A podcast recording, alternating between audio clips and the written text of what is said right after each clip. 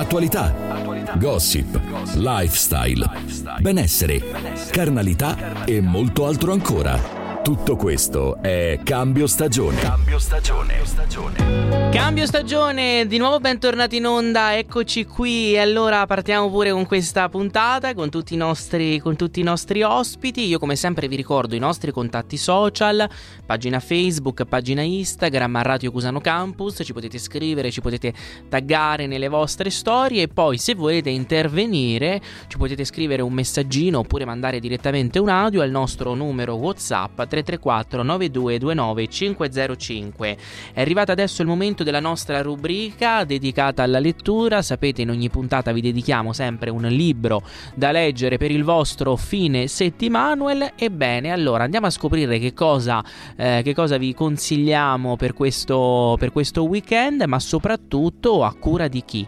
A cura della scrittrice Fiorella Mandaglio che è con noi in collegamento. Buongiorno Fiorella, benvenuta. Buongiorno e grazie a voi per l'invito. Prego, un piacere. Allora Fiorella, tu sei nata ad Erba, corretto? Corretto, di mm. adozione comasca però. Oh, e dove... Vivo a Como. Vivi, vivi, a Como, nella bellissima, nella bellissima Como, esatto. una, bellissima, una, bellissima, città, forse sarà complice anche la, la bella città che, che, ti ispira tutti questi, questi romanzi. Eh, cara Fiorella, al di là della scrittura, io però so che tu già da piccolissima, eh, proprio da bambina, avevi una grande passione per l'arte, in particolare per la pittura.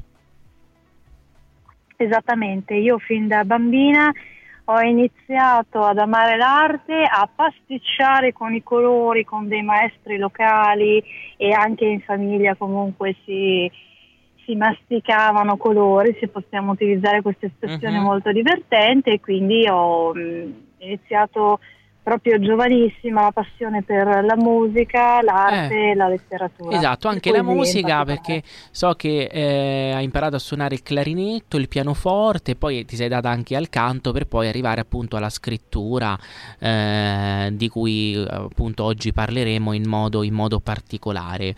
Ehm, fra i tuoi tanti eh, romanzi e numerosissimi poi premi, allora c'è un romanzo che mi ha colpito molto che è Storie di lupi moderni. Mm. Allora, storie di lupi. Un... Sì, vai, dimmi, dimmi. No, è un racconto veramente particolare mm-hmm, perché mm-hmm. parla di storie di vita sì. e di fatti attuali e realmente accaduti. Mm-hmm. Ecco, in particolare questo, questo romanzo eh, parla di bullismo e cyberbullismo, perché se ho capito bene tu hai fatto anche un percorso formativo eh, che riguardava proprio non solo il bullismo, il cyberbullismo, ma anche la violenza, la violenza di genere e questo ti ha portato a scrivere poi appunto una serie, una serie di racconti, come appunto questo qui eh, di cui vorrei parlare oggi, Storie di lupi moderni, che è una storia eh, che vede come protagonista Emiliana. Esattamente. Mm, mm, mm.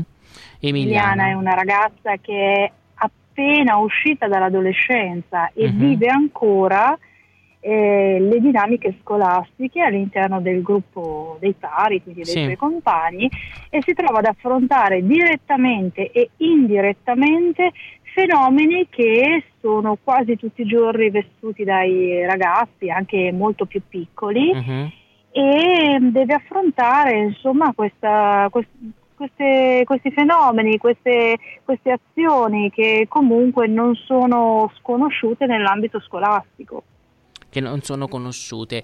Ecco, il fenomeno del bullismo è un fenomeno di cui sentiamo, sentiamo tanto parlare, eh, è un fenomeno che appunto ormai conosciamo purtroppo tutti molto bene e come dico sempre io è un fenomeno che finalmente ha un nome. Perché dico questo? Perché se pensiamo a, eh, a 15 anni fa la parola bullismo non esisteva. No, perché si è evoluta e ha avuto una sua identificazione nel tempo, perché uh-huh. parlando con grandi maestri con cui ho avuto il piacere di fare la mia formazione, uh-huh. Uh-huh. dal professor Arena, comunque anche al professor Ziccardi con il quale ancora sì. seguo dei corsi, prima c'era il bullo, il galletto del paese prepotente che faceva delle azioni e rimaneva tutto contenuto Quindi erano delle azioni che nascevano e vivevano in un contesto fisico dove morivano lì. Esattamente. Perché è vero che la persona poteva essere presa in giro, mm-hmm. ma non usciva dal paese perché rimaneva all'interno di un'area geografica circoscritta, circoscritta in un ambiente che poi magari veniva non frequentato dalla persona che aveva la salvezza di spostarsi magari nel paese vicino, in un altro oratorio, in un'altra associazione giovanile eh, o comunque trovava una libertà di sfogo in un posto diverso dove si allontanava da queste dinamiche.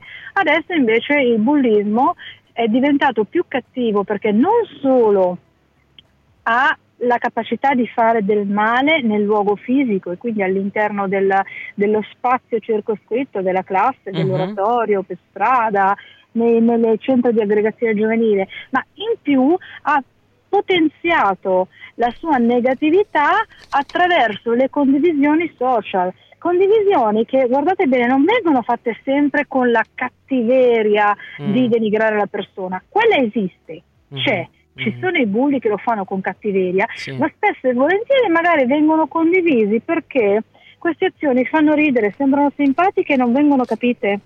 Quindi oltre alla vera e propria cattiveria del bullismo del bullismo c'è la condivisione fatta in un modo ehm, incosciente, inconsapevole che fa ancora più male della cattiveria vera e propria. È vero, è vero, hai perfettamente, perfettamente ragione perché poi ecco, soprattutto con, con l'avvento dei social purtroppo no, c'è stata ancora più, eh, c'è stata come una cassa di risonanza ancora, ancora più, più, ampia. Eh, le nuove generazioni che sicuramente sono più informate rispetto alle, alle vecchie, come le vedi tu? Più attente eh, oppure più inclini a questi, a questi fenomeni? Allora, la vecchia generazione mm. spesso non comprende, la nuova generazione a volte sottovaluta. Mm-hmm. Mi ricordo in un incontro con uh, una classe mm-hmm. un ragazzino che mi chiese un po' perplesso, ma non è che a parlarne troppo ingigantiamo delle cose che per noi sono normali? Mm. Ecco, questa domanda mi viene spesso mm-hmm. in mente e spesso cerco una risposta che dia una soluzione, mm-hmm. perché è proprio questo il punto. Per questi ragazzi questi fenomeni sono normali.